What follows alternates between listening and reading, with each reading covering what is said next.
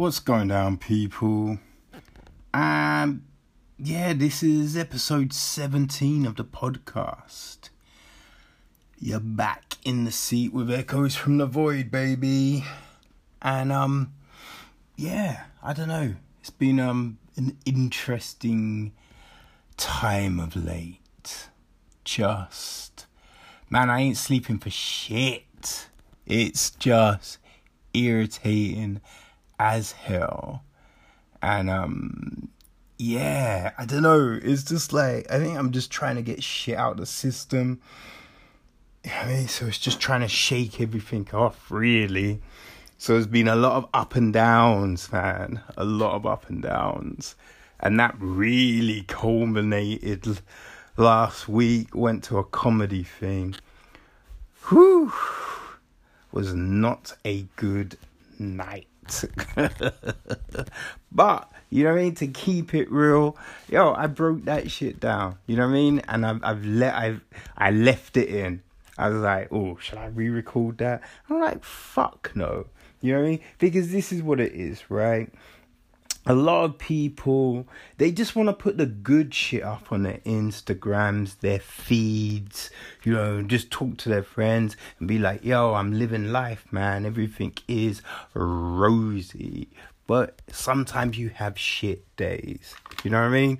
Sometimes nothing works and all you want to do is rip the head off someone and shout down the throat. But hey, the next day's a new day, you know what I mean? So you shake it off and um yeah, you just take another step forward. You know what I mean? So that's what it was, man. So it's still in there. I've left that shit here. I'm gonna cover it. Because that's how real this shit be you know, we ain't filtering stuff. You're gonna get life as it is. But, um, yeah. Woo! It's a little crazy, but, um, yeah. but, hey, I've, you know I mean? I had a look around at the news and there is some weird shit happening and some good shit happening. Or potentially, who knows, we'll see. But yeah, let's get to it, right? There are definitely times when you look at everything that's happening around you and you just think, you know what? Can it get any crazier? Can things get worse? You know, and then you read something and you go, oh shit, yeah, yeah, they really can. It's like, um, so I was looking through the news and I saw that a Canadian, a Canadian millionaire has just been found guilty of killing his dad to inherit the family fortune. And on top of that, he killed two other people after killing his dad. Which is insane. Insane. You know, so he um so the guy Dellen Millard he was 33 and he shot his dad in the eye while he was sleeping and then framed it as a suicide. Just so he could inherit like his dad's multi-million dollar fortune. Which is crazy. So his dad owned an aviation an av an a yeah. God damn it i said it right.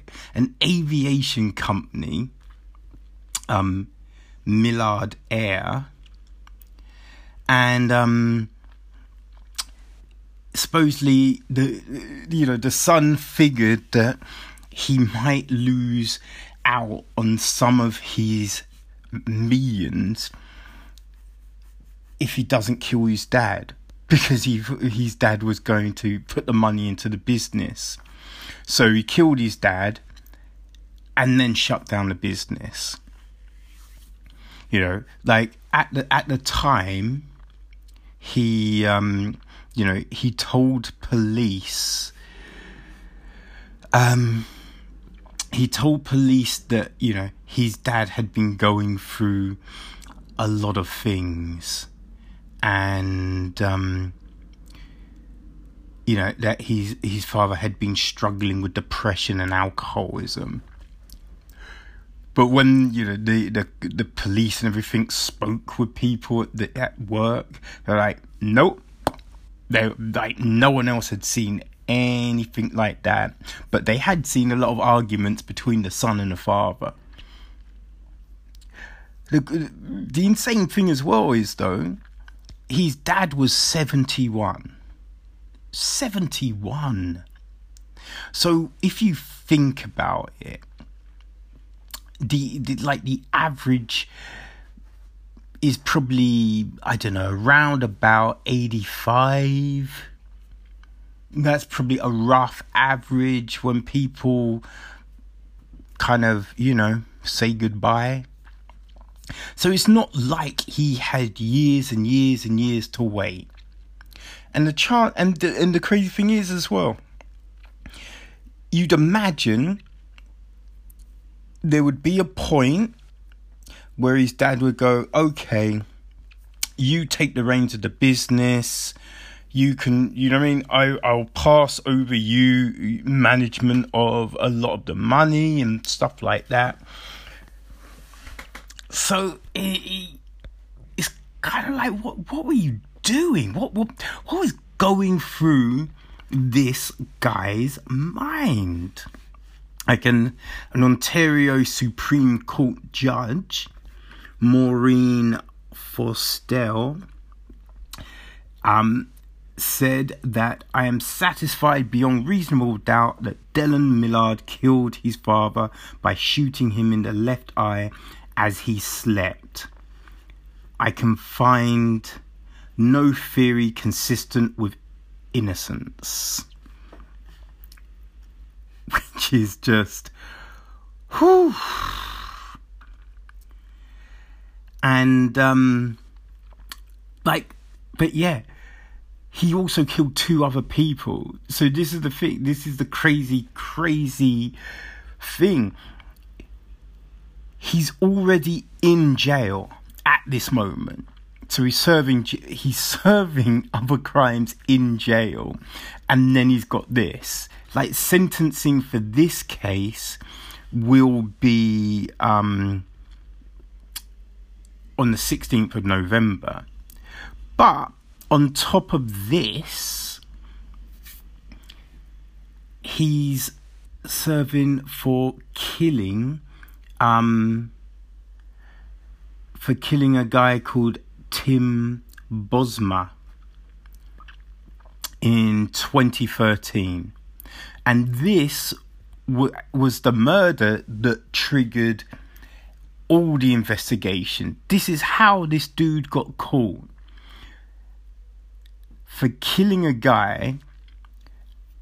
And the crazy thing was, there was no need for it because um so Dellen and his friend Mark Smich met with Bosma because they um were going to buy a truck he was selling. So they contacted him and went to his home to buy this truck. the guy, like Bosma took them out on a um on a test drive and never never returned wasn't seen again so these two frigging lunatics just morons morons. Because it's just like all right if you're gonna kill someone surely you don't go to the house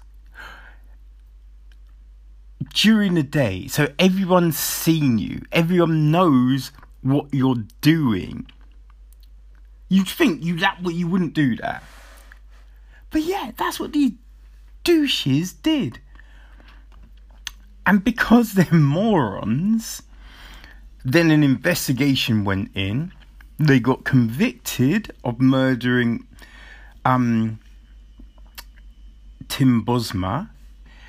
And then police also discovered that um, Dellen's ex girlfriend, Laura Babcock, had disappeared as well the year before. And so they kind of realized that um,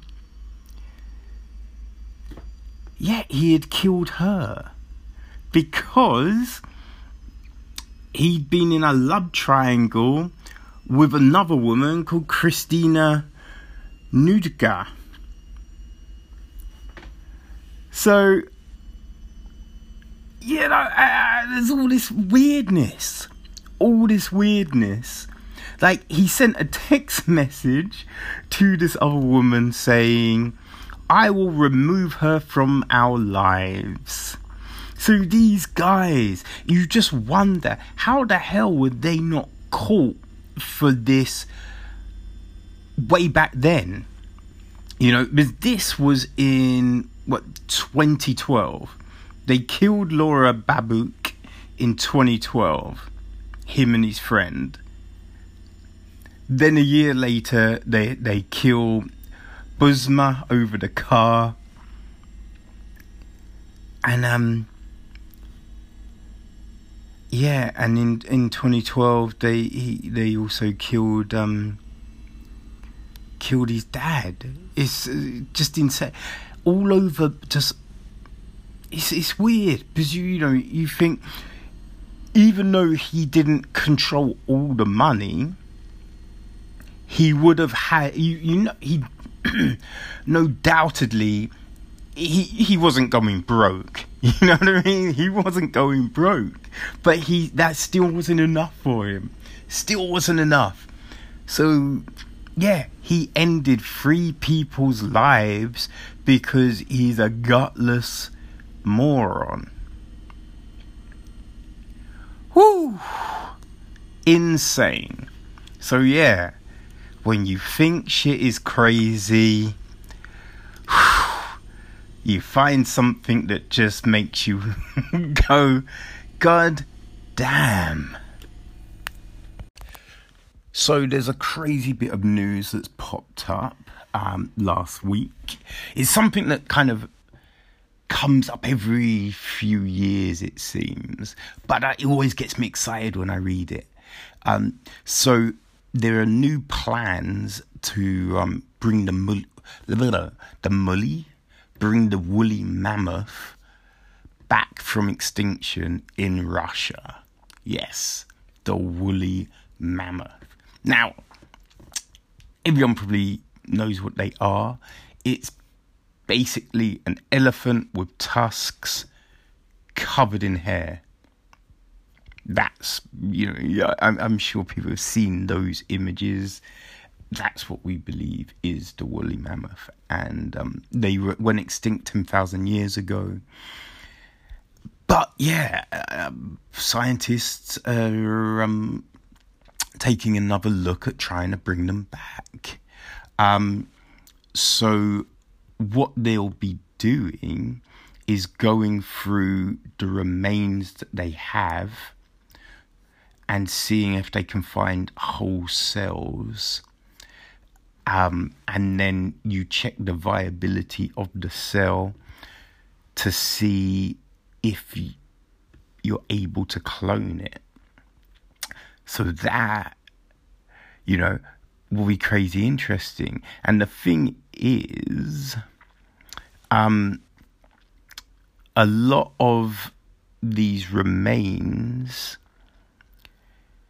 have been been found um, but because yeah, the mammoths lived in this cold environment, you know, and, and, so when you look at Russia as well, like there's there's places in Russia like um you know what where a lot of the research is happening now is the Yakutia um territory. Um, you know, it's also known as the Sakhalin Republic.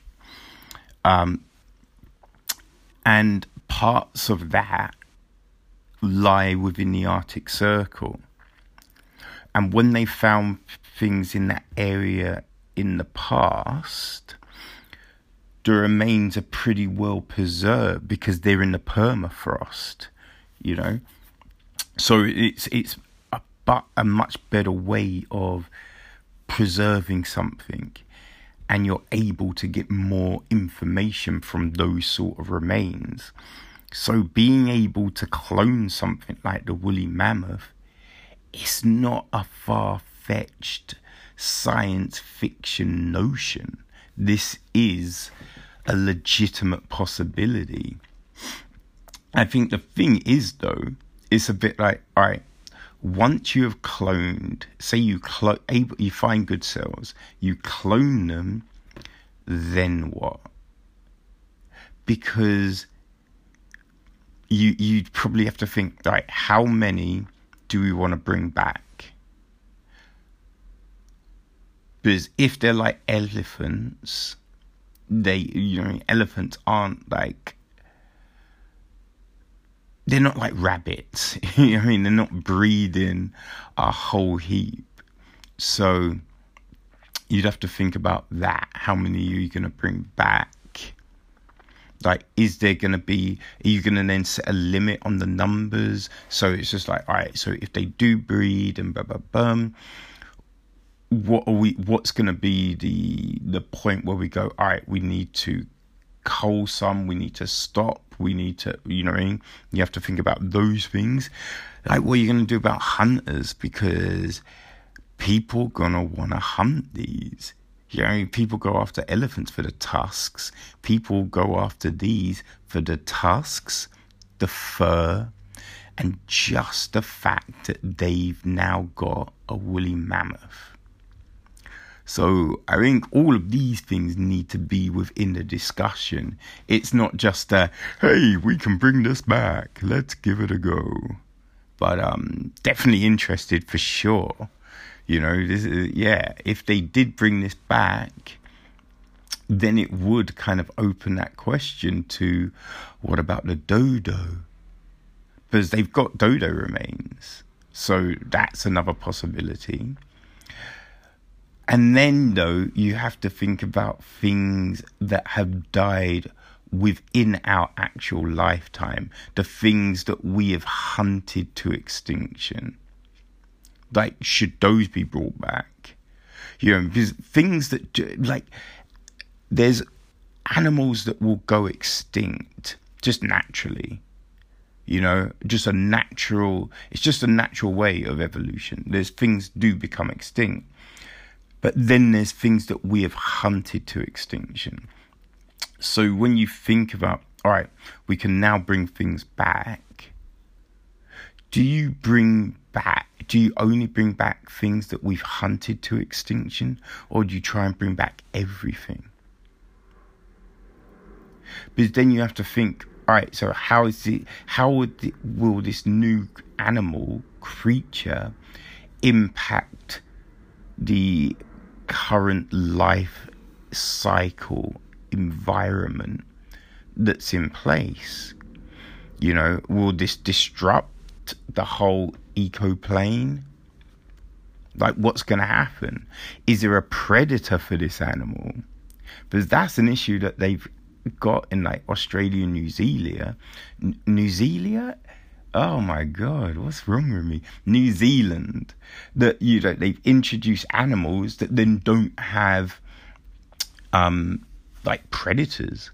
So then the animals breed and breed and breed, and then they're infested. Then they bring in another animal to control that animal, but there's no predator for the new animal, and then it's it's a perpetual cycle. So you have to kind of think about those things. But it is an interesting discussion for sure. So um yeah, we'll see how this one goes, right? Maybe in a in a year or two there will be mammoths again. Whew, how crazy is that?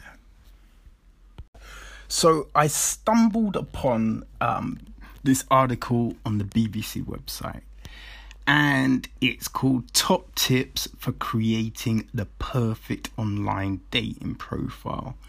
So I thought I would drop the knowledge here and we can see if it makes sense or not. So, the point number one know what you're looking for. And they say whether you're taking this date lark seriously or are a bit more laid back, it's a good idea to work out what you want from an online dating service. Are you after true love? Do you just want to see where it takes you? Whatever it is, let that ideal let that ideal be your guide when prepping which is true you know it's funny when I, I, was looking at different apps there are apps for for flings there's apps geared, geared up solely for like one night stands there are apps for affairs it's it's crazy the amount of different apps there are you know what i mean there's like Jewish only apps, black only apps, like farmer only apps. There's this crazy selection. So whatever you're into, you'll find that perfect kind of setup situation out there. So yeah, that I feel that's it. One is a fair point. So two, choose the right app. Right. So yeah, so you need to know for one is like do are you looking for a full on relationship? Do you just want one night stand? You just want something casual? So you work that out. So now two, you have to find the right app. So they're saying there are a lot of different online dating services out there, and they aren't all the same. Some are pretty fast paced, like the swipe happy, happy Twitter, Tinder. Ugh, god damn it, my words. Eesh. Others give women the control over who they speak with, Bumble. There are even sites like Trekkie Dating, which, you guessed it, are aimed solely at Star Trek fanatics. It's good to shop around then, read reviews, ask friends for recommendations and their experiences on certain services. Yeah, fair enough. Free pick your photos carefully. First impressions are important, especially if someone is glancing at your picture, ready to swipe right and move on. So, having a good first photo is really crucial. A head and shoulders shot of you, preferably taken in natural light, is meant to be good. They say you don't want sunglasses on, that's a no no. If you can't see someone's eyes, you're not going to look any further. Don't wear a hat, don't try and hide behind anything. Which, you know, is a fair point. Unless, you know, all you wear glasses and all your glasses are tinted. So, you know, there is that. Uh, but yeah, is is you don't want to be like some people post pictures where they're looking they're deliberately looking away or looking down that's their first picture you know or they they've got something over their face which is just a bit like what the fuck are you doing weirdo but yeah that's free four your bio is your friend what you write in your bio is key to letting people know who you are and what you're all about. It can be the springboard for those crucial opening gambits in conversations too. Spend some time writing about the things you love and what sums you up. You have to think of your profile as your dating CV. Yeah, I think that's a fair point. You know, like they also say if you're funny, be funny. You know what I mean? Just like talk about the things you like. But I would say this try and be original. Don't just just don't ape what everyone else says. Like so frustrated. Like I swear girls have templates. When they join up these services, they give girls templates of what their their profile could be because everyone writes the same shit. It's ridiculous. There's like oh, the amount of times you see, oh, my Uber rating is four point. Who gives a fuck? That's not funny. Shut the fuck up and write something interesting. You know what I mean? Or, uh, what's what's the other thing? Get me out of the single market before you know, before Britain leaves the EU. It's just like, seriously, come on. That wasn't even funny the first time the first person said it. Write some interesting shit.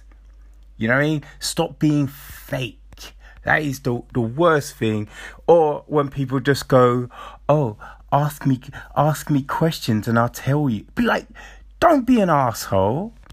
Do you know what I mean? Actually put some because if you don't put any thought behind that, what's any what what's people meant to think here? If you can't be bothered to even write a few little pointers on your profile, it kind of says you ain't really looking to take anything seriously because you can't even take time to write a few things down.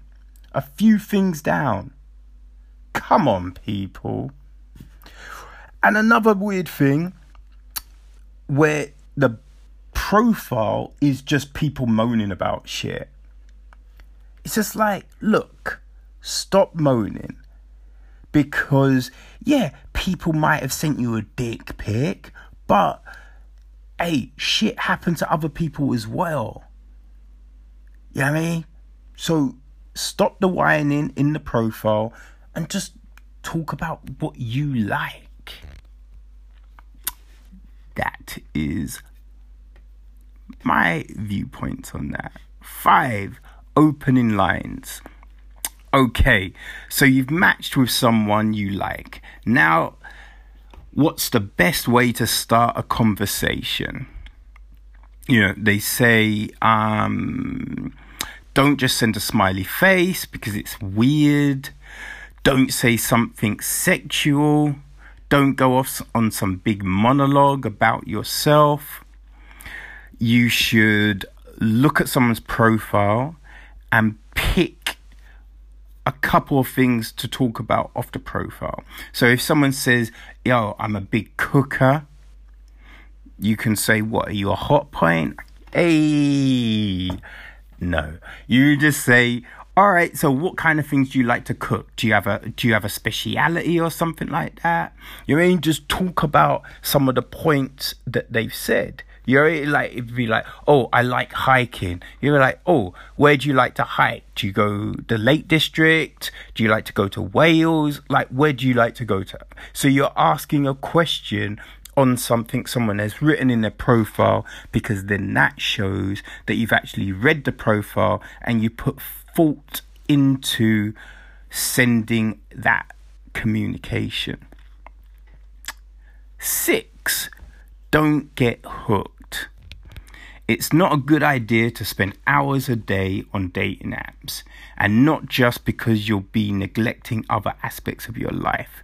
Research suggests that if you spend more than around 20 minutes on a dating app, the positive vibe in your head starts to become negative. Interesting points. Seven, be prepared for disappointment. Online dating can offer hope, but it can also be a source of hurt. You must enter the world of online dating with the possibility of disappointment in mind. Which is true because there's a lot of assholes out there. So you can send a message, people will ignore you. You can be talking to someone and then they disappear. You know what I mean? They're like, yeah. When when you get to online, whatever it is, you know, I mean? like it could be on just Twitter, Instagram. You know, like people feel they have that and ugh, that and like people you don't know who they are so they can say and do whatever because it doesn't matter that's bullshit man like you know I mean? I'm not a religious person, but the one thing I I feel like carries over into every single thing do unto others that you wish done to yourself. So, if you want to be treated with respect, treat other fuckers with respect. It's as simple as that, people. If you want someone to, you know, read your shit, read theirs if you want some people to respond to your messages, respond to a message that comes to you. You know what I mean? You have to pay shit forward and the goodness should come to you. That's the thing. Right. Eight. How to arrange your day. In app conversations are great and all, but it's best to arrange a meetup as soon as you both feel a connection talk too much online and you're likely to exhaust a lot of the chat that you could be saving for your first date. I mean, kind of true, but if you can't talk, you're, you know I mean? Shit's gonna hit the wall at some point soon anyway. You know what I mean? It's just like, look, you should be able to have conversations, especially when you get to certain ages. It's just like, if you can't talk about things, if you struggle to find things, then there are issues. Because look, we all read. There's you might watch the news. You there's TV shows. There's films. There's books. So there's so many different points which you can talk about. Ask someone, yo, if you enjoy films, just ask someone, yo, what films you like? Oh, have you seen Avengers? Oh, what did you think? Boom, boom, boom. You can talk about that. Be like, yo, what are you reading at the moment? There's so many different things you can talk about. So yeah, running out of a conversation point, that should never really happen. But I will say it is probably a good thing to meet up with someone as soon as you can. Because end of the day anyone can be anything online you know? And it's easier to be funny and to have you know all these big points online but does that translate to when you meet someone face to face you know, are you still going to enjoy talking to someone? Is there really, you have to establish, is there really that kind of connection, that spark? And not that spark like, I looked into her eyes and there was thunderbolts. No, retar- that's retarded bullshit. Look, when you talk about spark, is that connection. Do you enjoy talking to someone? This is that that is the foundation of everything do you enjoy talking to someone about anything? That's your big thing. Because if you enjoy talking to someone, then you can build off that. If, like, because you could think, like, think about it. How many times have you met with someone you thought, oh my God, they are so fine? And then you start talking, you're just like, God damn it, they cannot hold a conversation. What is wrong with this person? You know? So you can't build shit from that. You know what I mean? Like you might go on several dates, but all the time. You just be like, why can't this person talk? What is wrong with this person? And so it's never going to go anywhere. So the big thing is you meet up to establish, yo, is there a rapport here? Can we conversate? You know what I mean? And from that, you'll see, like, all right, boom, we're having a really good conversation here.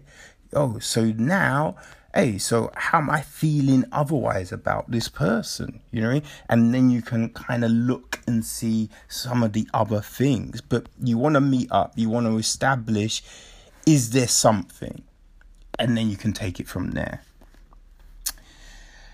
And it says, nine, don't give up hope. Because you might not meet someone straight away. You might not meet someone on the first app or website you choose. But there's so many different ones out there. So that kind of equates to the fact being there is someone for you out there somewhere. You just need to talk to a load of toads until you meet that right person. All right, well, you know, the uh, yeah, they they make some interesting points. You know, I I I think they do need to push the fact that a conversation is a two-way street so both people can start a conversation. You know what i mean? Because a lot of times you'll you'll read someone's a girl's profile and she'll say i'm a feminist but i'm a little old fashioned so i expect you to make the first move, you to start the conversation, you to arrange a date, blah, blah, blah. You're not a feminist then, you're just a fool. Straight up. You know what I mean? Because if you were a feminist, you're, you're not playing these bullshit games. So, you need both people to be in it. So there's no game playing, there's no bullshit everyone's looking for the same thing, essentially. So we, we have to remember that. So treat each other with respect, and everything will go from there. You know what I mean? You might not find love straight away, but at least the experiences that you have will be pleasant. But if you're an asshole, hey, what do you think's gonna happen, right? Alright, well, happy hunting, people. God damn it. I tell you, the Verve are fucking right. The drugs do not work. This evening has just been, ugh, fucking dreadful. Just, oh, god damn it. I should have fucking stayed in. That's what I should have done. But, no. I went to the new comedian of the year 2018 Heats at the Museum of Comedy. Now, you know, probably everything would have been right, but the whole directions got fucked up. So I then had to traipse halfway over fucking London to try and find a venue which wasn't the best. So the time I got there, my knee was done. My knee was just done. And then I just, that was it. That was it. From that point onwards, I didn't give a fuck. I just, just didn't care. Just was like, ugh, I probably should have just gone home. But you know, you're thinking, all right, comedy, it will be fun. It will turn things around. But no, no, didn't do it. Didn't do it at all. It was just very frustrating. Very fucking frustrating from the beginning to the end. just like my neck is killing me right now. I just like, yo, I ain't sleeping for shit. So you just end up lying in bed for ages trying to get to sleep, which then just just fucks my neck up, man. So I'm sitting there, you know, the compares on. All I'm seeing is Gunt. Yep, that's what I said. All I'm seeing is Gunt and listening to just complete and utter bullshit. Just like a comp's job is to get the energy up for the night, not just drone on with a complete pile of bullshit. So there was that. And then all the comedians, but they fucked up, so they didn't give anyone anything to score the comedians with by. So that was a complete mess. And then the comedians went. And I mean, if I if I'd seen them on a different day, maybe I'd feel differently. But I just, man, I just couldn't feel anyone. Like there was there, was one girl, Emily Wood. She was cool. I just didn't feel anyone else. But yo, I think the thing that was frustrating me as well about the night was the hypocrisy of it all. Because people were joking, laughing around to all these safe ass jokes. And like there was a few that were a little edgy.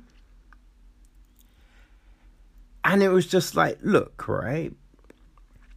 It, you know what I mean? For for when you you do jokes and people and there was people that just bombed there was some people that bombed but people still laughed at their shit and they bombed they knew they bombed everyone knew they bombed but people still laughed at their shit which is a bit like okay so then right so when you come to another kind of like night, why the fuck aren't you laughing? Why are you acting all bent out of shape when someone makes a joke about fucking like I don't know, like abandonment, abandonment or something like that. It's just bullshit. It's just so irritating. It's just like, what the fuck do we want?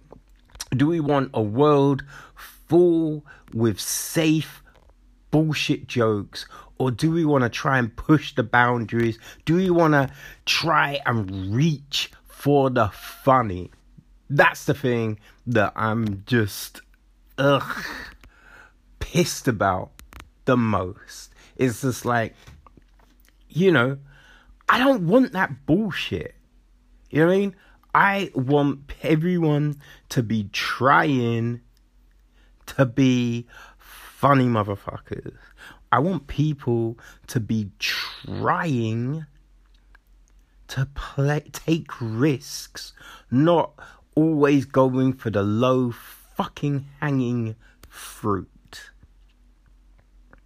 But, ugh, that's what it seems sometimes. I mean, maybe it's because it's these bullshit competitions this is essentially that's what they are. It's bullshit. You know, you're you're told that like you know you're you're told like things went around recently after Edinburgh. Like this was the funniest joke of the year, and then it was at Edinburgh. It's like, and you hear the joke, and you're like, that isn't the funniest joke of the fucking year. That's bullshit. You we know it's bullshit. It's just fucking safe. But that's what people are signing up for now in this fucking saccharine, fucking whitewash bullshit world which we're now living in. So great. Great, awesome, fun. And yeah, that was it.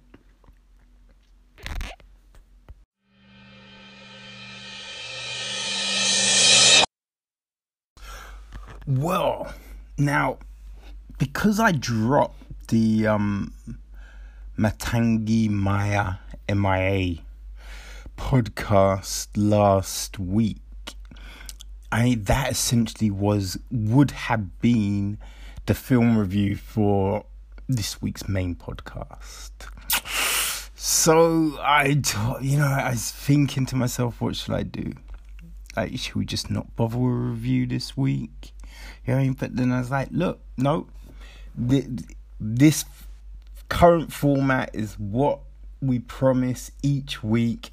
So, what I did, I thought I looked at all the films that are out, ummed and and ended up deciding to watch one of the Netflix original films. So it's a new film. You know what I mean? I I, I kept with that, but um yeah, it was one of the the the, the Netflix ones. Um, and it's a film called Extinction. Uh, and it's by Ben Young. Um, written by Spencer Cohen, um, Brad Kane, and it stars Michael Pena, Lizzy Caplan, Amelia Crouch, Erica Tremblay, and it's even got Mike Colter in it, Luke Cage himself. So yeah, I mean, um, the kind of the breakdown of the film is a family man is plagued by dreams of loss, but his dreams turn out to be more prophetic than paranoid when the planet is attacked by an off world invasion. As he fights to protect the people he loves, he discovers he has a hidden strength that can keep them safe from harm. So yeah, that's the kind of um, you know, that's the sell see elevator pitch, as it were, for um for this, and it kind of gets it right. But there's stuff within the within the breakdown that mm, I I wouldn't say is an accurate depiction of what we uh, what we see. I mean, um, it, it does kind of ruin a part by, you know, giving away the kind of dreams thing. Because essentially, um, yeah, Michael Pena, he's um, his character Peter is having these dreams, and you know it, it, they keep on being dismissed. You know, like look, they're just dreams. Go see someone to get them sorted out. What are you doing? You're in this family. You know, the, we've seen this bit before. Um, and he's just like, no, no, no, no, no, no. I've, you know, I, I, I, don't think I need to see anyone. Blah, blah, blah, boom. Then he has one at work. So he's a bit more worried because, you know, obviously he promised to do something for the family and then he misses that because of this dream which causes tension but then lo and behold he's kind of proven right when all hell breaks loose. So now the film is kind of you know it goes into survival mode. And it's about seeing how you know how the family copes with this adversity. Like can they survive? Do they pull together? Do they forget old wounds and um, help each other out? Uh, yeah, and so that's what we're seeing. I mean, I think the big takeaway really from from that moment onwards, do not hang out with this family because they are useless. They will get you killed. They they will stand like sheep in the headlights while you're screaming for help. They will not give a fuck. So that was the big takeaway that they will not have your back. This family was terrible. Terrible. But you know, we see all the cliches. Kid drops toy, needs to go back for toy. Um, yeah, people think that they can't do something and then they do it. Someone's supposedly dead, but then they're not dead. You know, just the, the typical invasion movie cliches. They are all packed in here.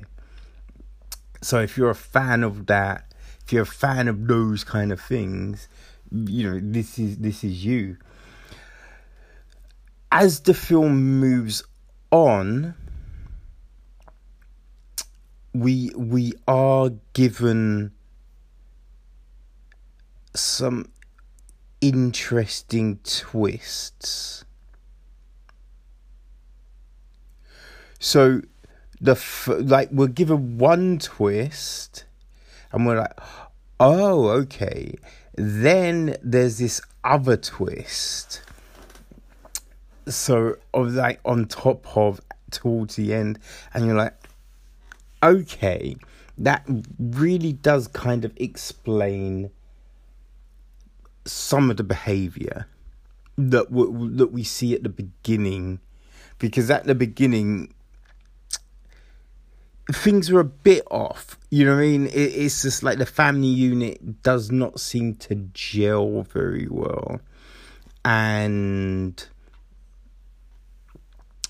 yeah, five. I think when we what we find out later on that possibly now I don't know if it's being created in that way. You know, if people are told to act in a certain way, so then revelations later on it kind of ties into that or if just somebody acting was a little ropey. Like somebody acting is a little ropey. So you know that you can't even tie into some of the revelations that happen later on. Like not everyone is great which is a shame. It's always a shame like, you know, I don't think anyone was terrible, but there's definitely people that could have been better.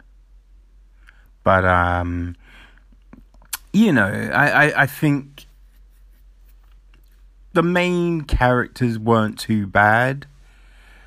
Um yeah, the like yeah, the main people we fight, they're they're not too bad. Um the older daughter Hannah sometimes just seems too off. But yeah, you know, as I said, look, for the most part, they're pretty good. And they, but I would say the two kids, Hannah and Lucy, they're very good in the flashbacks. I think the flashbacks really kind of redeem those characters. So then you're like, okay, cool, cool, cool. And then you kind of like you're you're more open to them in the current situations that you're seeing. But um, you know, as I said, look, this is a Netflix movie, so you know, if if like I think basically everyone's got Netflix, so yeah, I think it, it it's not amazing. It's not going to change your life, but if you're a fan of like the kind of cheesy B movie, you know, some of those sci-fi films that come on at late night, that they're not amazing, but they're kind of fun. You know, or or you're just looking for something that you don't have to think about too much something a little easy. I think this is probably the distraction that you need. You know, um, so yeah, I'd say Extinction. It's not bad. if you've got nothing else to do, it will pass your it will pass the time for sure. So, yeah, if you're a fan of the B movies, yeah, this is probably something that you're gonna enjoy. You know, it's it's kind of like um. Gosh, I'm trying to think of that old Angela Bassett film from back in the day. I think it's Strange Days. I believe it was Strange Days. You know, uh, it's kind of. I'd put it in that kind of category. Because that wasn't amazing, but it was okay. You know? So, yeah, this is an okay film. It will pass the time when the weather is bullshit and you can't get to the cinema to see the film you really want to see. Okay? So that is this week's film review, people.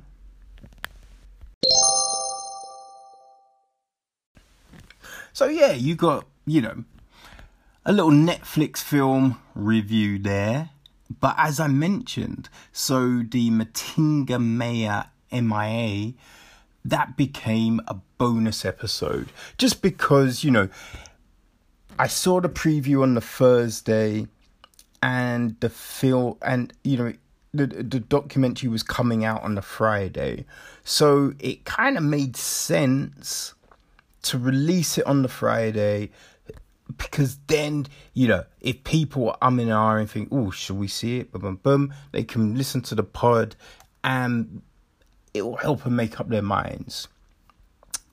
Yeah it the intention wasn't to do the bonus stuff yet. The the bonus stuff was gonna come in October, and that is because I submitted the podcast and I got press accreditation for the London Film Festival, which is definitely a good look.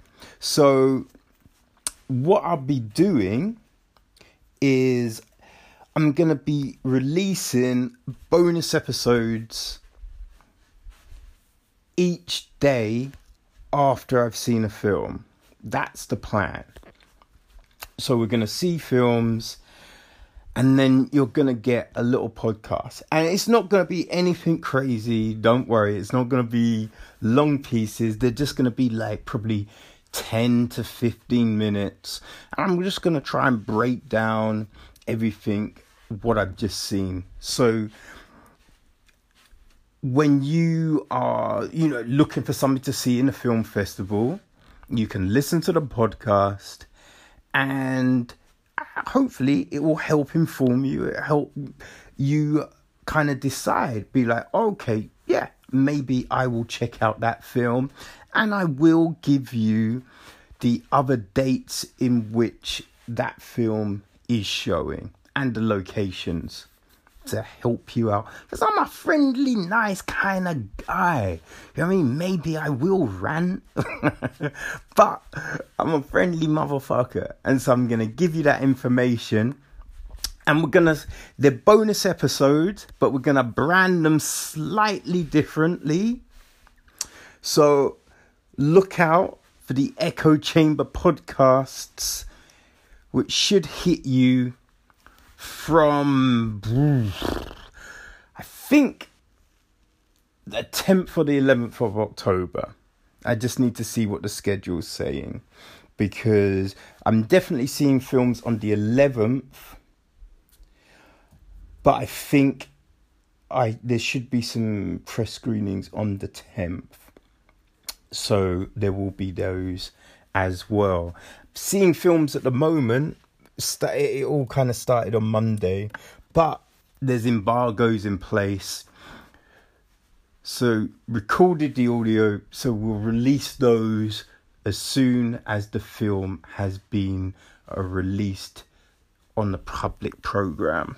But yeah, exciting times for the podcast, people.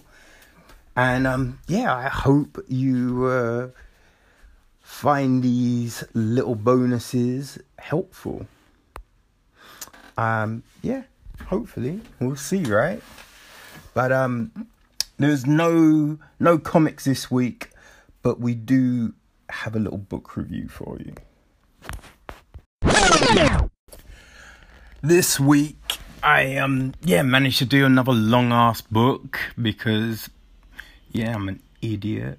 Um yeah, I don't know. I was looking for something interesting, so I did. I picked up a book by Duncan M. Hamilton, um, another one of his. It was The Society of the Sword. And um, it was like, it was a long one because it was just all three books. It was the whole trilogy in one. And it came to 31 and a half hours. Woo! So, this is what the summary says. Fans have described the trilogy as Game of Thrones meets The Three Musketeers.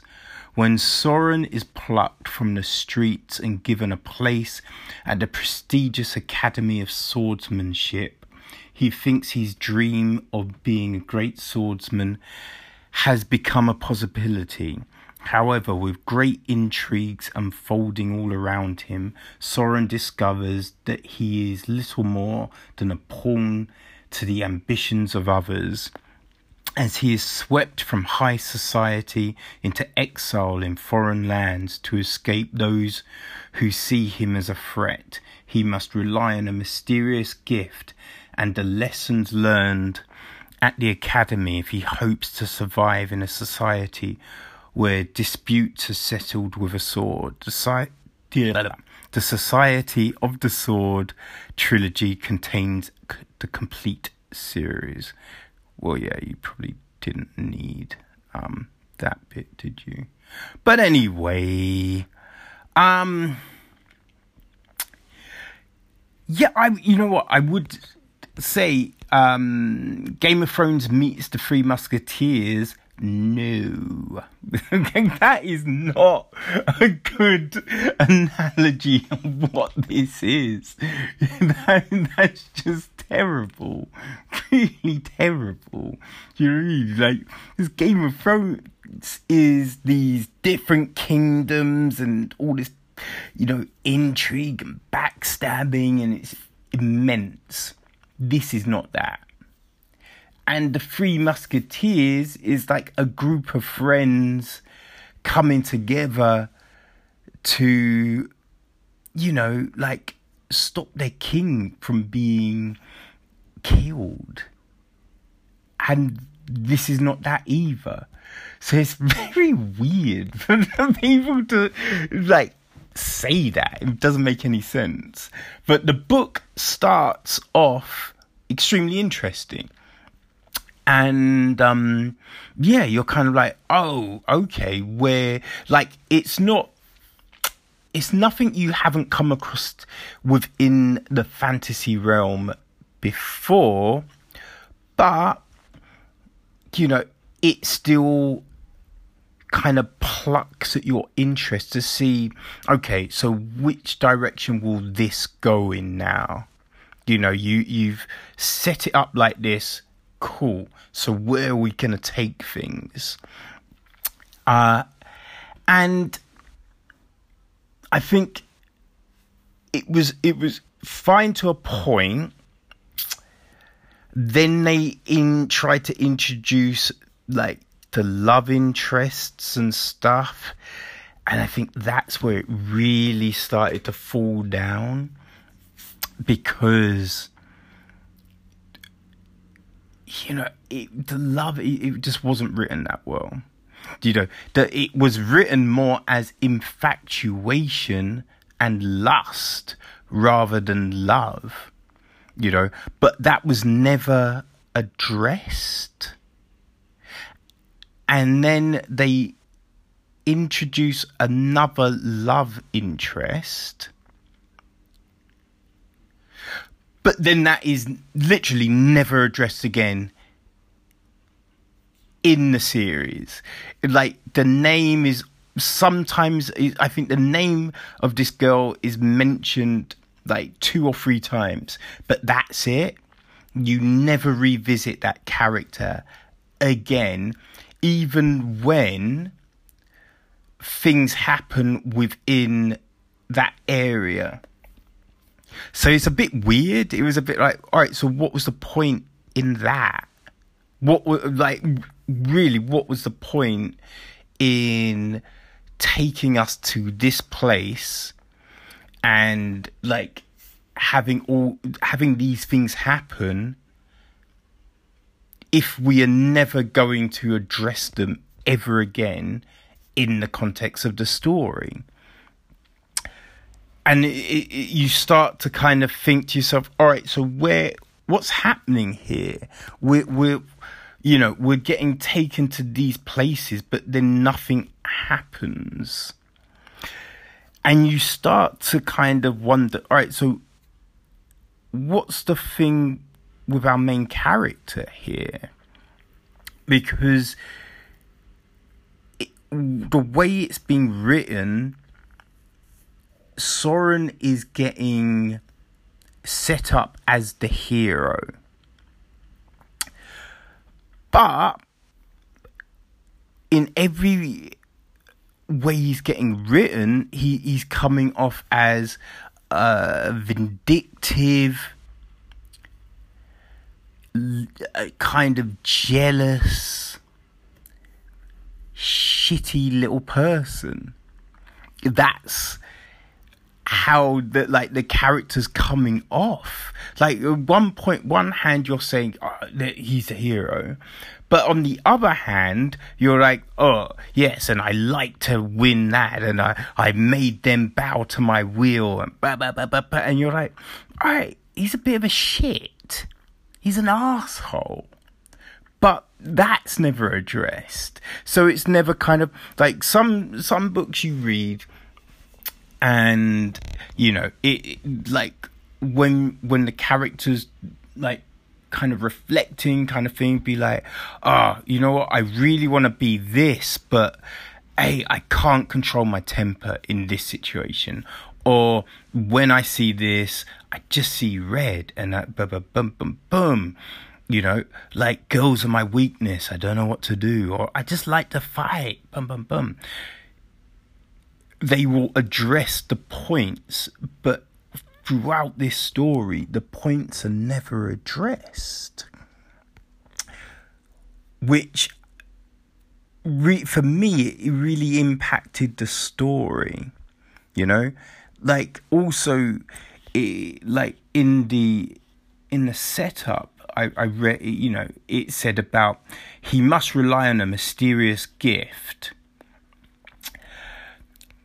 but you know, we're we're told about this gift. But the way it's just it's really odd in how it's always referred to or utilized because it never really makes any sense because you're like at one point they're like oh yes and he can control it. And then it's just like but he doesn't control it.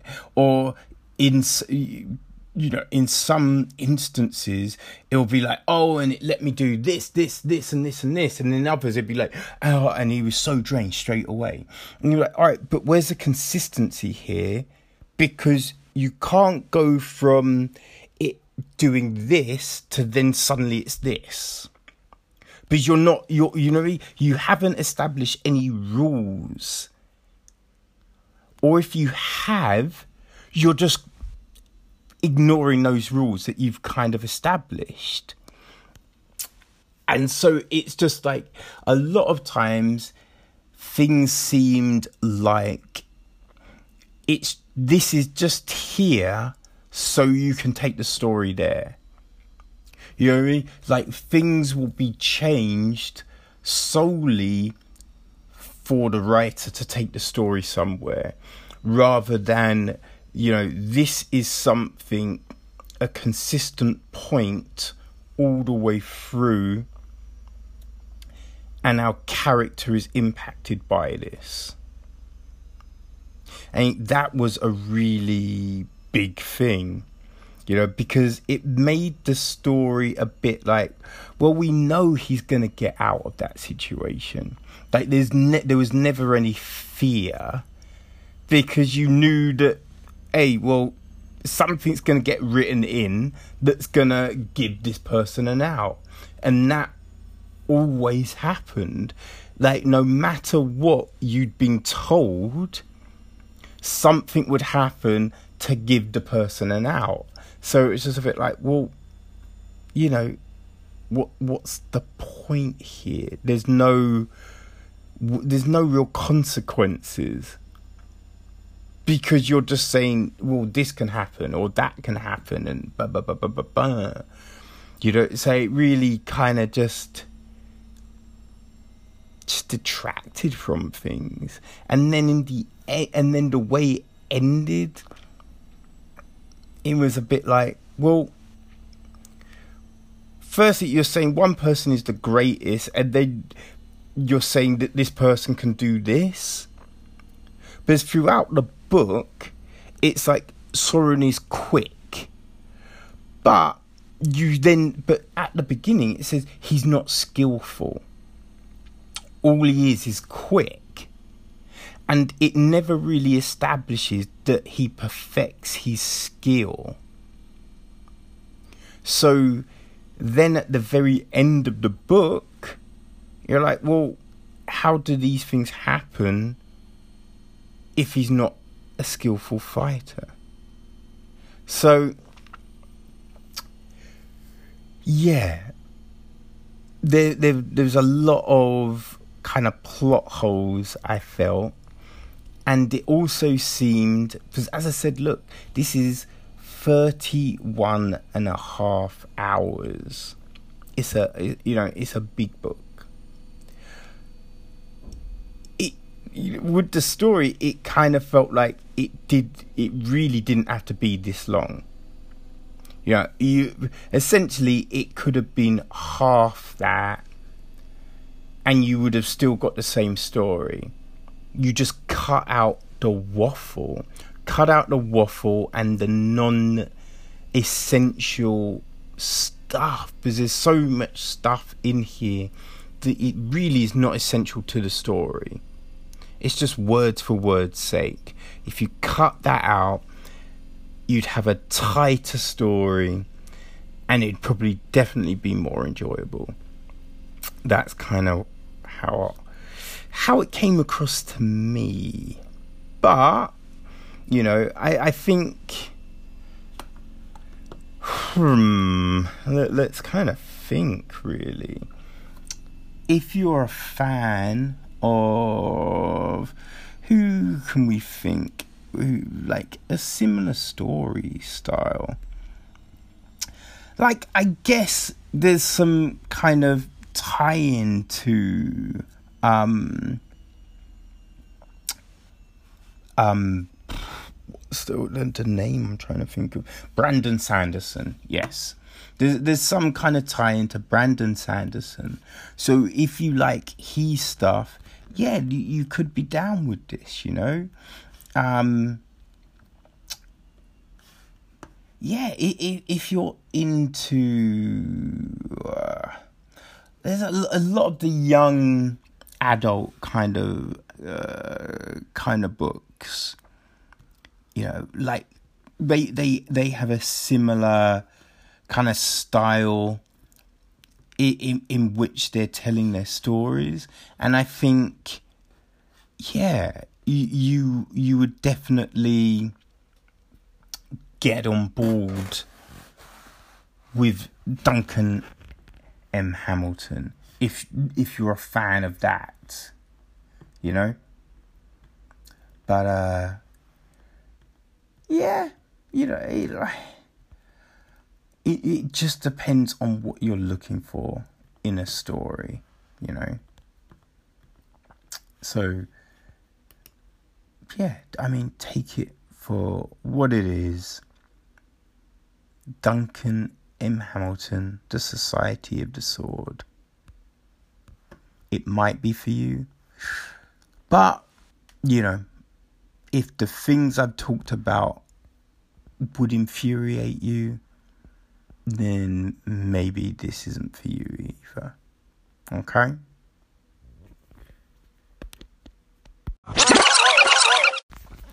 So, before we head out for, you know, another week, I, I've, I've wanted to talk about uh, uh, some entertainment news that I've seen that's kind of, you know, interests me.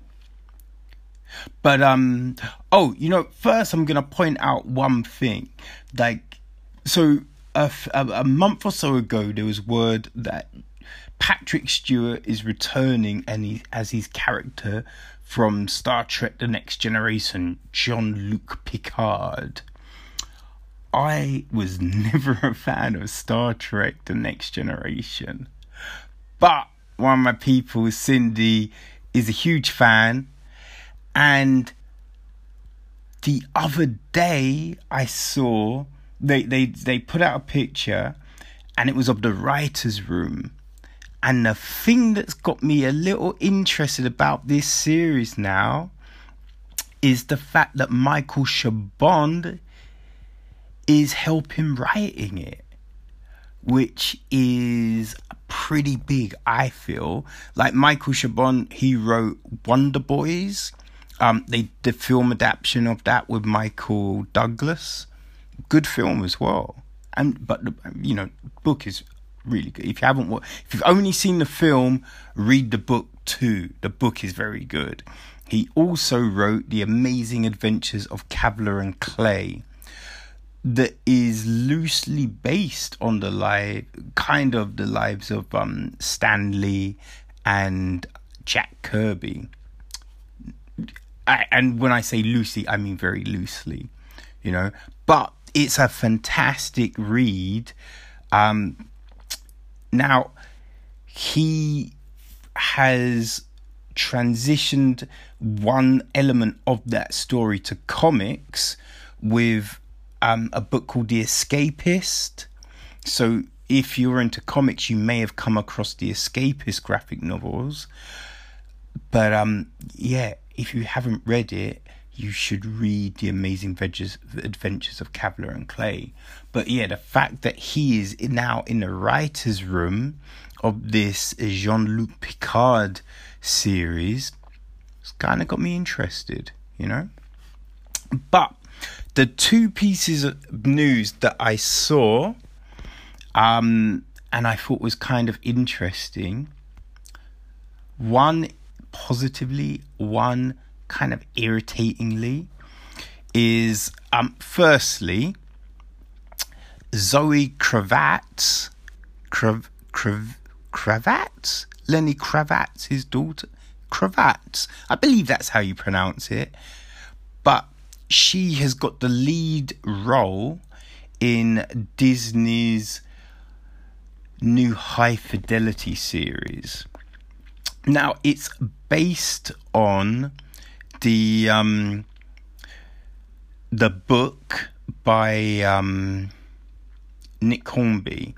And it was the great film. It's one of my favorite films, man. With John Cusack, Jack Black. Um, such a fun, great, great film. And they are reinterpreting it for the upcoming Disney streaming service. And this new version will have Zoe Kravitz playing a female version of the John Cusack character. So the first series is going to be 10 episodes. Um yeah. So you know, I, I, I saw this piece on Dark Horizon. Got to give them credit. You know, Gareth's always putting up interesting stuff. But it, you know, he says, um, yeah, it's going to be a, a ten episode f- series. Um, and it will tell the story from a female point of view, with Kravitz portraying the ultimate music fan and record store owner who is obsessed with pop culture and top five lists. Um, the series will also have um, Lisa Bonet, who was in the original film, um, Veronica West, Sarah Kucserka, Josh Appelbaum, Andre Nemec, Jeff Pinkner, and Scott Rosenberg as executive producers. Now,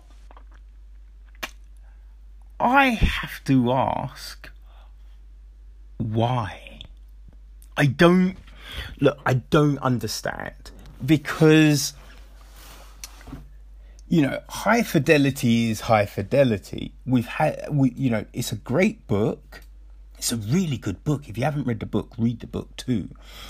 But it's also just a great film. The film was so good. Like, Catherine Zeta Jones is great in the film. You know, she doesn't irritate me one little bit in this film and in so many films. I just can't stomach her. So, it's a great film with, with some great moments. Um, and I don't understand why you then change the sex of the roles. Because, look, why not create a new property? This is the thing. Why not create a new property? Because Zoe Kravitz, she's not a, a no name person. She's been in some good shit. Like, you know, she was she's in Big Little Lies, she was in Mad Max Fury Road, and a whole heap of other shit. So she's decent. She she is a name that people would take notice of. So if you created this new property, this new brand, and her name is attached, people will take notice. You know what I mean? It's going to be debuting on the Disney's new streaming service. So, straight away from that, people will take notice.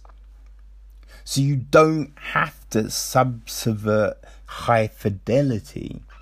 Now, what I'm wondering, because, and I've spoken about this, this isn't anything new, but I don't, you know, it's not my thing when you keep on hearing these stupid, like, arguments for, oh, let's have a black James Bond, let's have a black Doctor Who.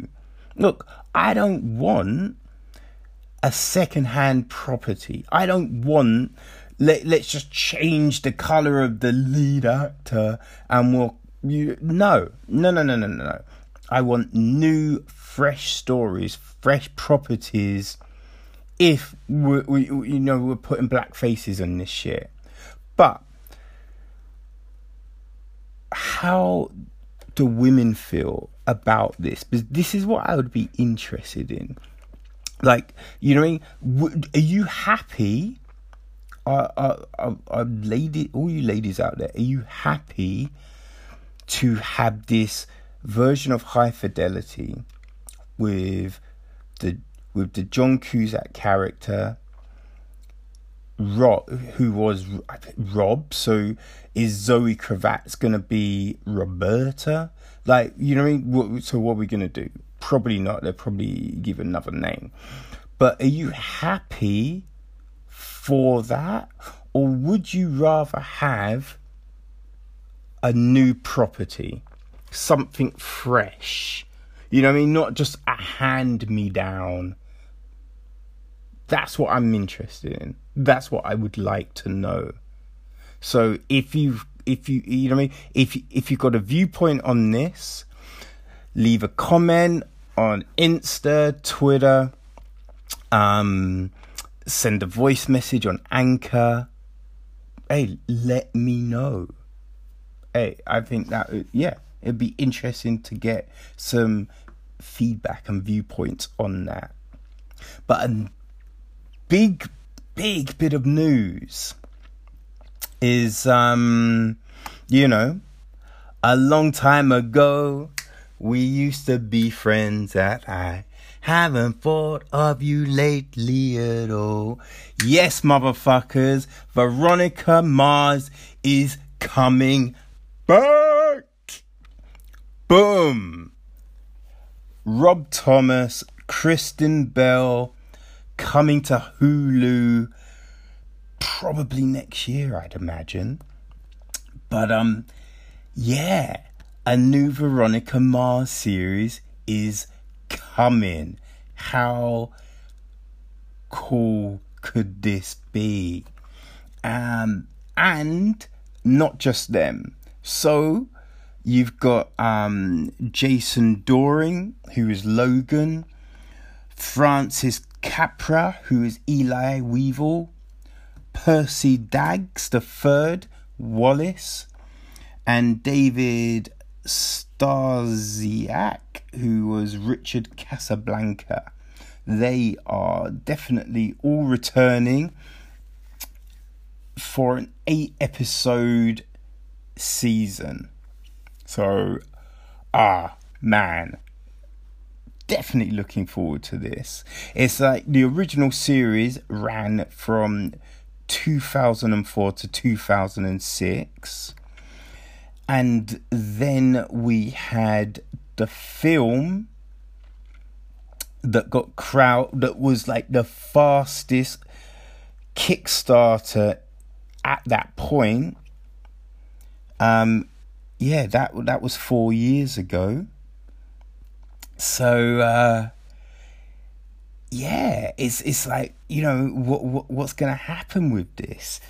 You know, there, there's not really any word on some of the other characters yet if they're gonna come back, but you know, it was always like Rob Thomas always said that if they were gonna do a um, his his initial plans for I think I can't remember if it was the third season or the potent a potential fourth season was to have um, Veronica graduate from school and then join the FBI or yeah something like that. Or i think there was going to be a time jump and she's joined the fbi something like that. So it's you know what's going to happen here is that's are we going to do that with this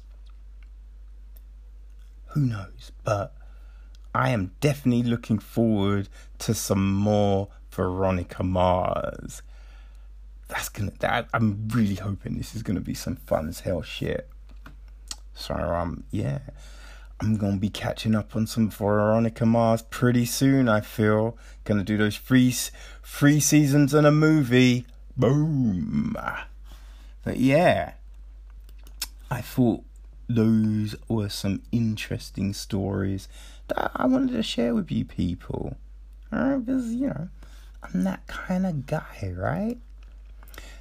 And also remember, before I'm signing out, we still got the HelloFresh competition running. So I, have already I've got some names and shit like that, but it's still open. So there's still time for you to win a free box of HelloFresh goodness.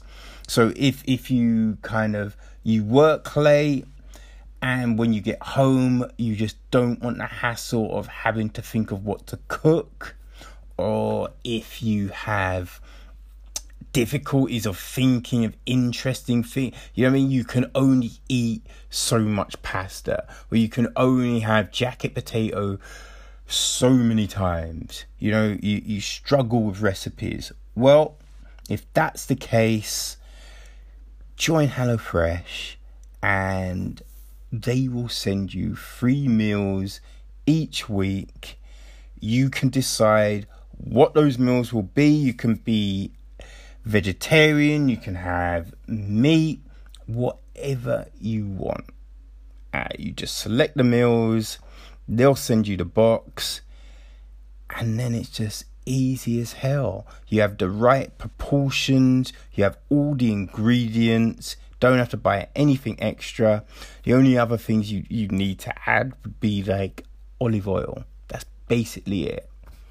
So, yeah, hassle free cooking, people. Hassle free cooking. I've done it for about a year and a half now, and god damn it, dinner time has been off the hook ever since. And I'm a good cook. I just can't portion control. that was always my Achilles heel.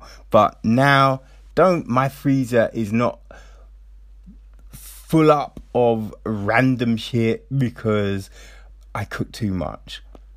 So, yeah, if you want to win a box, remember just send me your details and, um, yeah, we'll, we'll, uh, dibby this up pretty soon. All right, people. Well, that is me done for another week. Hope you've enjoyed the podcast, even the rant. Um, but as I said, look, shit happens, you know what I mean? Hey, you're gonna see everything here, warts and all, people, warts and all. But, you know I mean? There's a load of films coming out so, a lot of fun to be had. There's a lot of fun exhibitions happening all over the place, too. So, go out, have some fun, enjoy yourselves, and I will see you next week. Peace.